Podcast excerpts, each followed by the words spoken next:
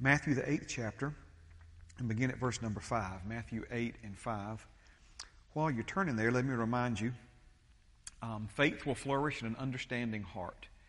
Amen. Faith will flourish in an understanding heart. The Bible is very clear that God's given to every man the measure of faith. So we know that faith resides in our heart.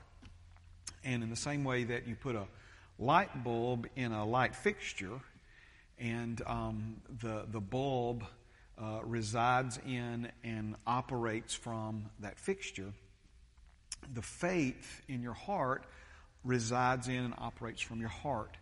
And so a lot of times we think that maybe there's some problem with our faith, um, but what we're learning is that it's not a problem with our faith so much as it is a problem with the fixture. Um, you know, it's not the bulb, it's the lamp. Amen. And we see that Jesus taught us so much, um, not just about faith, um, but about our heart. Amen. And, um, and how important uh, an understanding heart is. And so faith will flourish in an understanding heart. The opposite of understanding is either ignorance or confusion. And so we see that when we, when we don't have the right understanding or, or we don't know um, the, you know, the, the, ways of God and the Word of God, it certainly hinders um, our faith. And so we come to this story in Matthew 8 where Jesus marveled at a man's faith. And we said that let's not just look at his um, faith, but let's look closer at what it is he understood. And so that's where we are tonight. It says, Now when Jesus had entered Capernaum, a centurion came to him, pleading with him, saying, um, saying, Lord, my servant is lying at home paralyzed, dreadfully tormented. And Jesus said to him, I will come and heal him. The centurion answered and said, Lord, I'm not worthy that you should come under my roof, but only speak a word and my servant will be healed. For I also am a man under authority, having soldiers under me, and I say to this one, Go, and he goes, and to another, Come, and he comes, and my servant, Do this, and he does it. When Jesus heard it, he marveled and said to those who followed, Assuredly I say to you, I've not found such great faith, not even in Israel. If we skip down to verse 13, then Jesus said to the centurion, Go your way, and as you have believed, so let it be done for you. And his servant was healed that same hour. So, paralyzed and dreadfully tormented. We don't really have any insight into what this man's condition was. We don't know if it was some type of an accident. We don't know if it was some type of um, infection. Uh, but obviously, uh, he was um, in, in very bad shape and was in a lot of pain. And so the centurion comes to Jesus and um, asks Jesus uh, to heal him. Um, and when Jesus agrees to go to this man's house, he says that he's not worthy for him uh, to come to his house, but that it's also not necessary for him to come to his house, that all Jesus has to do is speak the word. And so we've pointed this out a time or two at least, and we'll point it out again. In verse 13, Jesus talks about as this man has believed. Jesus talks about this man's faith. This man doesn't use the word believe. This man doesn't use the word faith. But what we do see is that what this man understood allowed the faith that he had been given, the measure of faith that God gives to every man, it allowed that faith to flourish and produce results in his heart. Now, for sake of time, I'm not going to go back through um, the list, but we started and are going to finish and move on, I believe, amen, uh, tonight um, the, the seventh thing that we said the centurion understood. And so, number seven is the centurion understood he was not deserving, but unlike many others, he also understood that was not a factor. He understood that he didn't deserve a miracle from Jesus. He had done nothing to earn it. He had done nothing to, you know, where Jesus like owed him. Let me just, could I help us all here tonight? You know, um, don't don't put your friends or, or, or your neighbors in debt to you. Um, you know, you owe me a favor. You know, I owe you a favor. No, no, we're not in. That's not how this works. Amen. Um, it's not how any of this was was supposed to work. And so, um, we know that this centurion, from other gospel writers, that this centurion had been very generous to the Jewish people. Um, but he didn't consider uh, himself to be owed a favor. Um, he didn't consider himself to, to, you know, to be qualified because of something that he had done or some gift that he had given. Um, as we said last week, he had built them a synagogue. I mean, that's a big deal. Built them a building. Um, but again, uh, he didn't view any of that as, as putting God in his debt or God owing him something. So the centurion understood that he was not deserving, but unlike many others, he also understood that that was not a factor. And so, as important as this man's understanding of authority and a system of authority, uh, as important a factor as that was in what he understood and how that played into uh, and worked together with his faith to produce results, I believe his understanding of not being deserving um, is as important, if not more important. We said last week that understanding he did not deserve healing from Jesus played right into the centurion's faith. Okay? Um, because when we understand that everything that God does for us is a gift, it's, it's free. Um, and anytime we try to attach deserving, earning, owing um, to that, um, it takes it out of the category of a gift and puts it into the category of a debt owed. And so we said a works based understanding is like a wet blanket to the flames of faith. When we try to uh, earn or deserve, uh, make ourselves worthy somehow uh, of these things by our own efforts and good works, um, it only um, interferes uh, with these things. As a matter of fact, um, the Bible has um, a, a word for that, and the word is frustrate. It literally frustrates um, the grace of God. And so we know that by grace through faith is how we're saved. By grace through faith is how we're saved. We see that faith and grace work together as a team. Um, we see that grace is what God has freely given to us, and faith is how we receive that. The moment we try to receive it by earning it, because we've uh, praying and fasting is important, um, but praying and fasting is not how you earn or deserve a miracle. Remember um, when Jesus was teaching us about prayer, and he said in Matthew 6 that, that you shouldn't use vain repetition or believe that somehow you'll be granted an answer because of your many words or because of your much asking. Yet there are a lot of people in the church world today, they think that if they just pray enough words, if they just get enough people to say enough prayers, that somehow, um, you know, it's, it's finally God will just say, okay, enough, here, you, have you've, you've prayed enough, let me give it to you. It's, prayer's not about earning. Listen to me, please. Prayer is not about earning. Many times we need to spend time praying about things because if you pray correctly, prayer will strengthen your faith position. If you pray correctly, and praying correctly is praying the answer and praying the Word of God and praying in the Spirit. If you'll do that correctly, the Bible says you'll build yourself up in faith. Amen.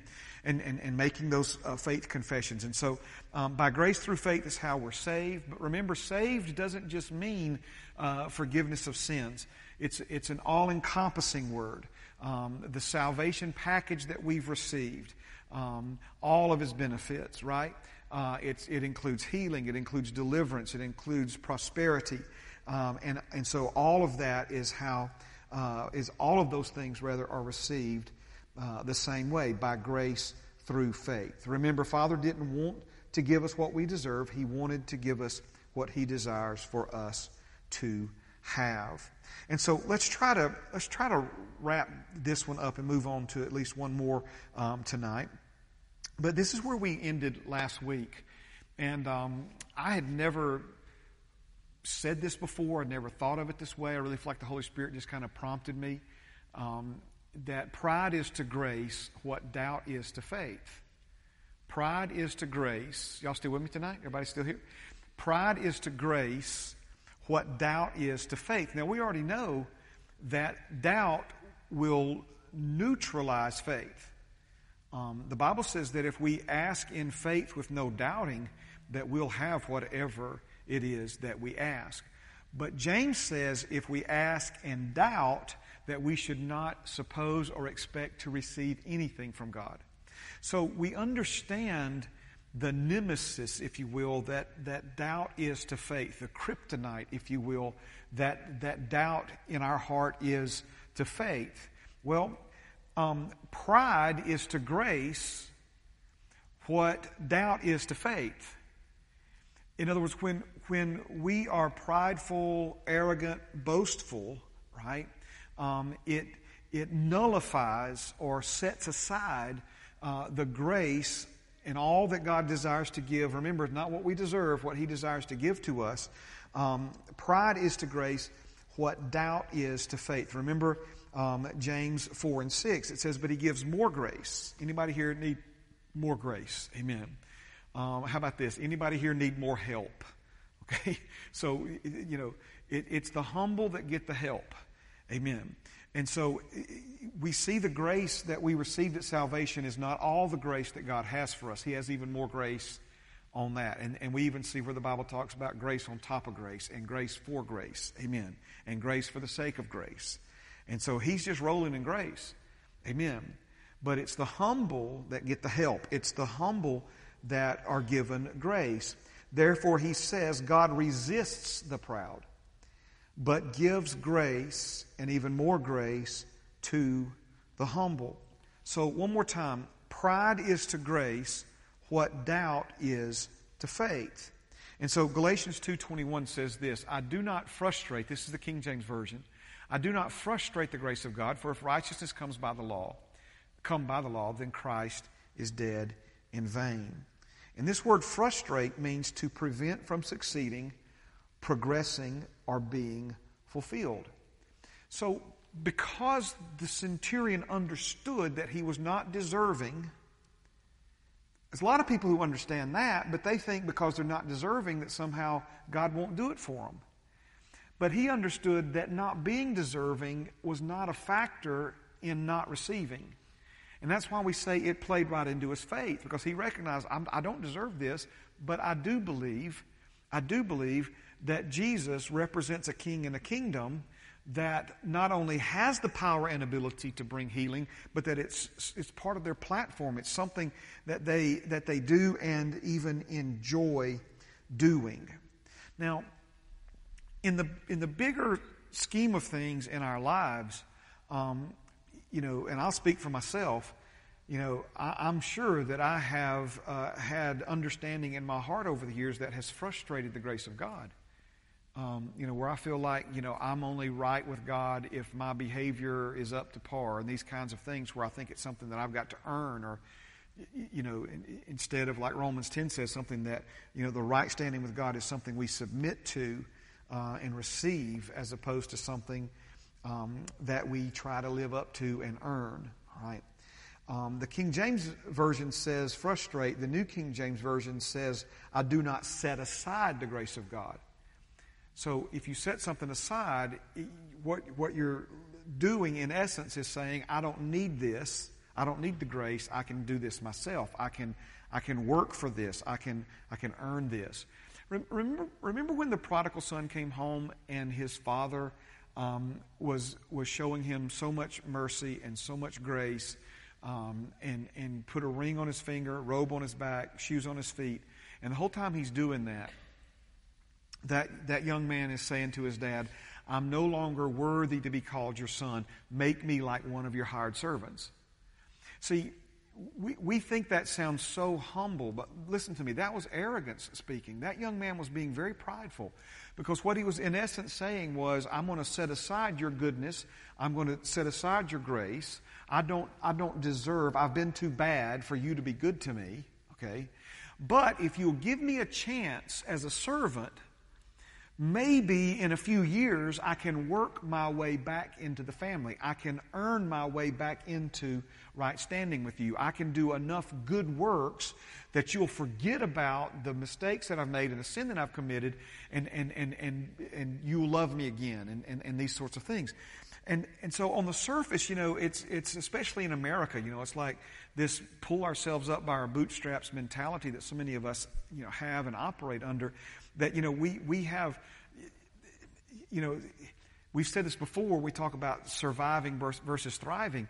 And man, we, we, we hold survivors in such high regard in our, in our country that, that we, we make heroes out of them without realizing that God has so much more for us than just surviving.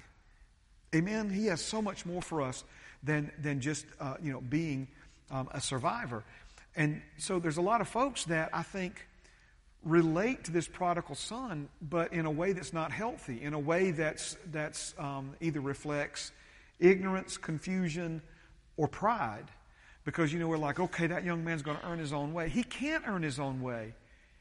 that, that young man had his dad divide up property that had been in his family since Joshua divided amongst them. You understand what I'm saying?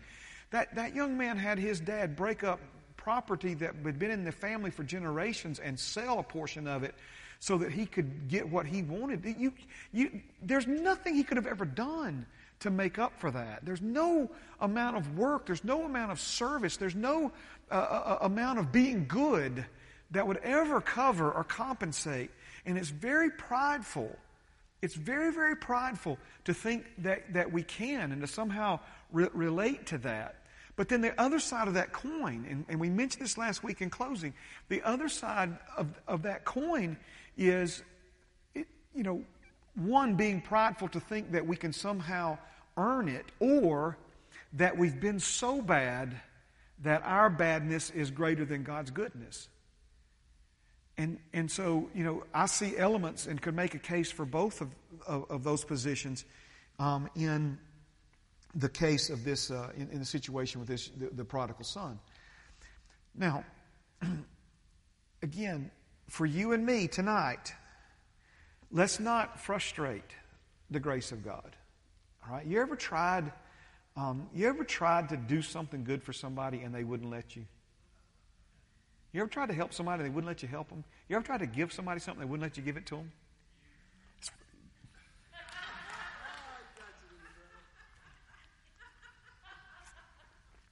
For those of you who are watching online, somebody from the back said, You, talking about me. Amen.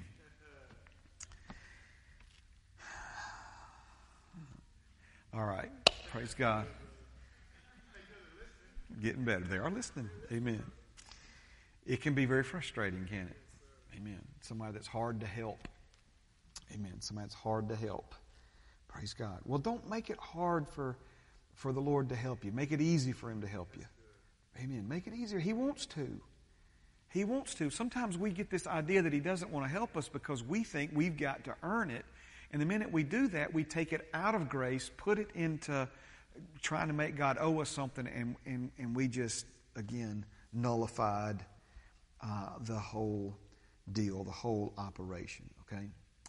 Um, so don't let your badness cause you to doubt Jesus' goodness. An understanding that includes earning or deserving causes grace to be set aside or frustrated. An understanding that includes there's no way God will do anything for me based upon the wrong I've done causes faith to be set aside or frustrated. Okay? So when back to um, pride is to grace, what doubt is to faith. If if we think we can earn it, then that's pride. If we think we've been so bad, God won't do it for us, that's doubting Him. That's doubting His love. That's doubting, um, you know, His desire uh, to, to help us and to do good things uh, for us um, in our lives. So when we talk about the centurion's understanding, we see that his understanding along these lines enabled him to avoid the pride that frustrates grace and, and the doubt that neutralizes faith. Yes, no, maybe. Y'all still with me tonight? Praise God. All right. The centurion's understanding enabled him to avoid the pride that frustrates grace and the doubt that neutralizes faith. Amen. All right, so that's number seven. The eighth thing, number eight, the eighth thing that the centurion understood is, are you ready? The, and it's related. The centurion understood healing was based upon Jesus' goodness and not his own. It wasn't based on his goodness, it was based upon Jesus' goodness. Amen. It's because he was good. Are you hearing me? Let me, um, let me remind you of something. Some of you have heard me talk about this before. Um, if this is your first time, then I'm either planting or watering. Either way, let me plant or let me water, all right? Uh, by all means, tell the Lord how much you love Him. By all means, confess your love for Him. I'm, I'm, I'm, I'm absolutely uh, not telling you and not discouraging you from doing that. Please do that. But several years ago, um, I heard myself saying that a lot, and the Holy Spirit prompted me to start thanking Him for loving me. Okay? So it's one thing for us to constantly confess our love for the Lord. Um, but I would recommend that you include along with that a confession confessing His love for you. All right? Because the Bible says that we love Him. Why? Because He first loved us. And if we're ever going to grow in our ability to love Him, it's directly related to our understanding of His love for us. Amen. Are you following what I'm saying tonight? So, the example for this is um, one of my favorite apostles, and that's the Apostle John. Um, and we see in the gospel that bears his name that he never referred to himself as John. But anytime he referred to himself, he would refer to himself as that disciple whom the Lord loved. Amen. He talked about himself as the one that Jesus loved. Amen. And he reminded himself constantly of the love that Jesus has for him. This is such an important thing for us to connect with, such an important thing for our minds to be renewed to, such an important thing for us to lay hold of and, and live every waking moment, and for that matter, while we're asleep at night, with an understanding of His great love for us.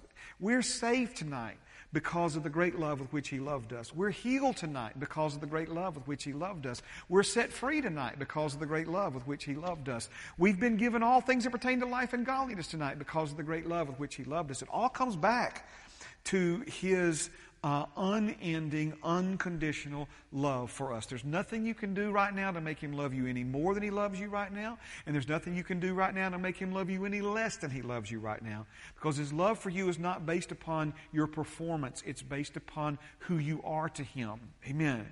Certainly, you know, we've all done things that have made Him smile, and we've certainly done things that have made Him sad, okay? But again, His love for us remains uh, the same. It remains constant. It remains sure. It remains steadfast. It remains eternal. And so, the more our minds are renewed to this unending love that He has for us, remember, faith works by love, and there's a lot of ways to understand what that means, but I think this is a huge one right here. There are a lot of folks who have a hard time believing what God wants to do in their lives because they don't understand the love that He has for them. They're so caught up in what they've done wrong and the mistakes that they've made and the sin that they've committed, and that somehow God being able to work in their lives is based upon, um, you know, their, their goodness or lack of it. All right? The centurion understood that Jesus working in his life was not based upon his goodness, but based upon Jesus' goodness. Are you with me? Praise God. This needs to translate, you know, all throughout our days up until and even beyond the day that we stand before the Lord. Amen. In other words, when, when you stand before Him on that day, right, um, you know, what you've done for Him on this earth is, is extremely important, okay? But uh, please don't put your confidence when you stand before Him at the end of your life. Don't put your confidence in what you've done for Him. Make sure your, confident remain, your confidence remains in what He's done for you. Amen. Amen. Our love may be up and down, it may be all over the map, but His love is not. His love is constant. But the more we are aware of and conscious of His love for us, the more steady our love for Him will be. And so, what we're talking about here, among other things, is one of my favorite principles in the Scriptures, and it's what I call the much more principle. The much more principle. Now, we're not going to take the time to do it, but um, Romans, the fifth chapter, we find so many much mores. Amen. In other words, he says, if one man's disobedience made us all sinners, how much more will Jesus' obedience make us righteous. And so we see that these things are not like neck and neck, almost even. Um, but the answer that Jesus has brought uh, and, and, made available to us um, is so much greater than the problem that it came to, you know, to solve uh, in our lives. Uh, but I will draw your attention to this one Matthew chapter 7 and verse 7. Matthew 7 uh, in verse 7. So 7, 7, and it's through 11. So 7, 7, 7, 11 is the way you can remember these verses. This is Jesus speaking. It's written in red. He says, Ask and it will be given to you. Seek and you'll find. Knock and it will be opened to you. Now, Jesus just got through telling us that Father knows what we have need of before we ask. Okay? And then after that, he told us and explained to us that when we pray, we should not think that we'll be heard because of our many words. Okay? But he then follows that up by instructing us to ask. Now, James, the half brother of Jesus, raised in the same house with him, did not believe he was the Son of God until after he was raised from the dead. James, by the Holy Spirit, tells us that we have not because we ask not. So, asking is very important. Amen. How you ask, the way you ask, the attitude with which you ask, again, all of these things are important. But let me just remind you to ask, okay? And the, the original language here, this would literally be translated um, ask and keep asking. It's a perpetual present, okay? So ask and keep asking. He says, ask and it will be given. That's pretty, pretty straightforward, isn't it? Pretty definitive. Seek and you'll find.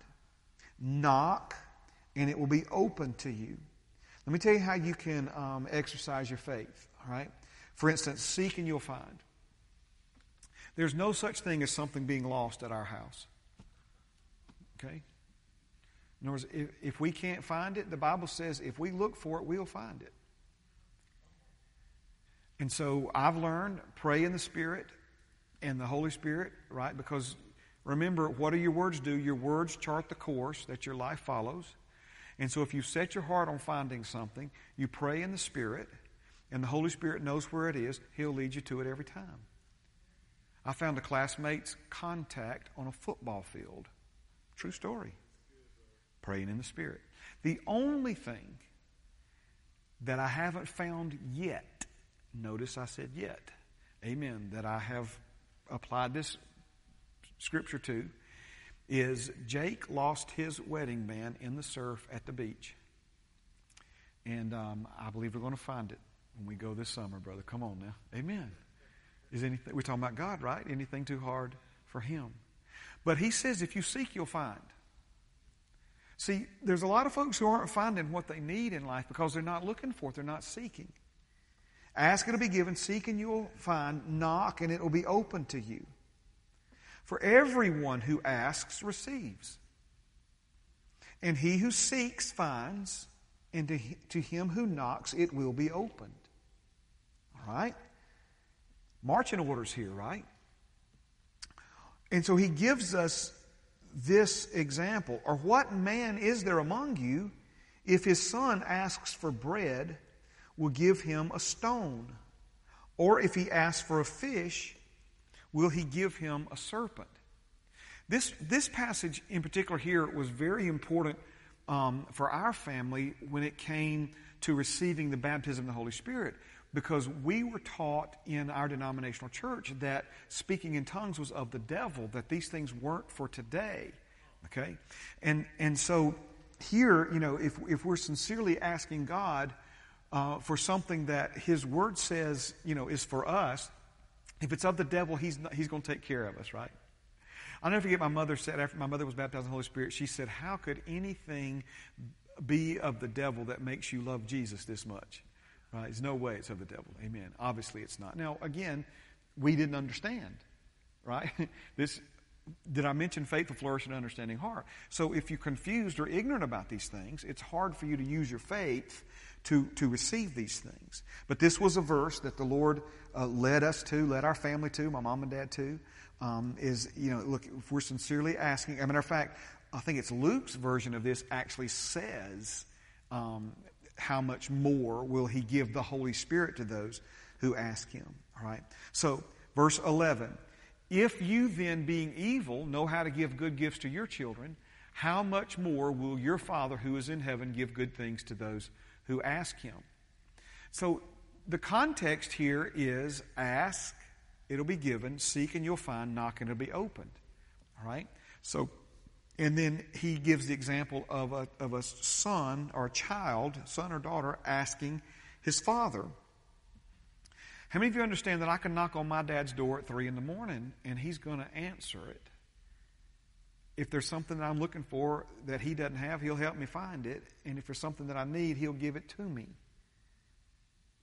That's, in other words, that's, that's, that's, the, um, that's the mindset, the attitude that, that Jesus is wanting us to have in our asking. Let me say it another way. Thank you, Holy Spirit. That's the understanding that Jesus wants us to have in our asking, in our seeking, and in our knocking. So he's saying, look, if you, if you being evil know how to give good gifts, here's the how much more principle um, that we're talking about. Now, amen. Let's, let's look at one more verse then. So let's, let's go back to it. If, if the son, uh, let me put it back up, verse 9. What man is there among you if his son asks for bread, would give him a stone? All right? Asking for bread. Now, if you take this verse and bring it with you to Matthew, the 15th chapter, we find out that bread doesn't just mean something you make a sandwich out of. In Matthew 15 and 26, it says this But he answered and said, It is not good to take the children's bread and throw it to the little dogs. Okay? The context of this is the, um, the Syrophoenician woman. Um, she was from Syria, Phoenicia, and so that's where we get Syrophoenician woman. In other words, what that means is she was not a Jew.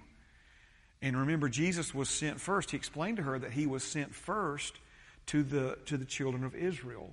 And she was wanting healing and, and deliverance from demonic spirits for her daughter. Notice, similar to the centurion, he's not a Jewish man. He comes wanting healing not for himself, but for his servant. Here, she's wanting healing and deliverance not for herself, but in this case for her daughter. And Jesus says, I'm sent first to the Jews, and it wouldn't be right to give the children's bread and throw it to the dogs. Now, you think Jesus just insulted this woman. Well, if you understood how these people lived, you would understand. Uh, it, it, it, was, uh, for the most part, a, des- a deserved title in, in, in, the, in, the, in the practices. The, there's no need to get into their whole background. But but then this woman responds by saying, But even the dogs eat the crumbs of bread from the table. And Jesus says it again I've not seen so great faith. No, not. He marveled at her faith. Right? Now, I'm bringing us here not because I'm trying to start a whole other teaching, but I'm just try- I'm trying to show you something about bread. Bread, again, is not just mean a loaf to eat bread here includes healing. It includes deliverance from, uh, from demonic oppression and even possession. Jesus referred to that as children's bread. So if we take these two verses, I think you've already got it, but let's just make sure and then we'll pray. If you take these two verses, then what, what we see is that asking Father for bread doesn't just mean, Dad, I'm hungry, give me something to eat.